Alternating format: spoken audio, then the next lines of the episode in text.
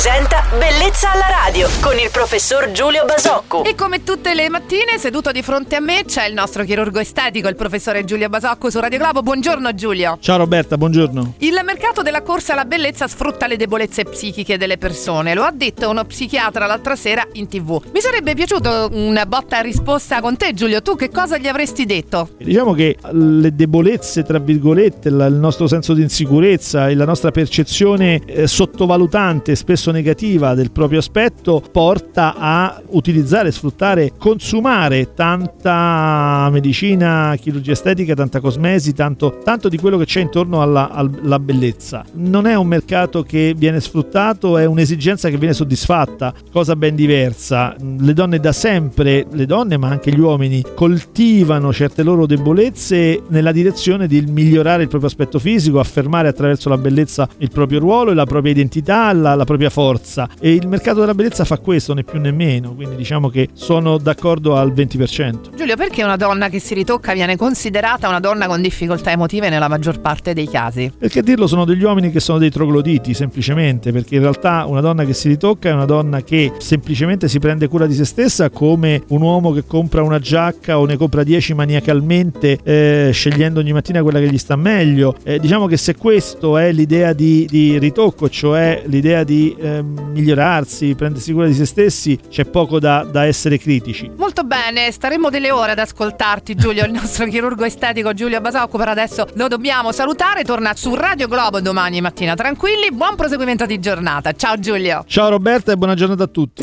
Bellezza alla radio.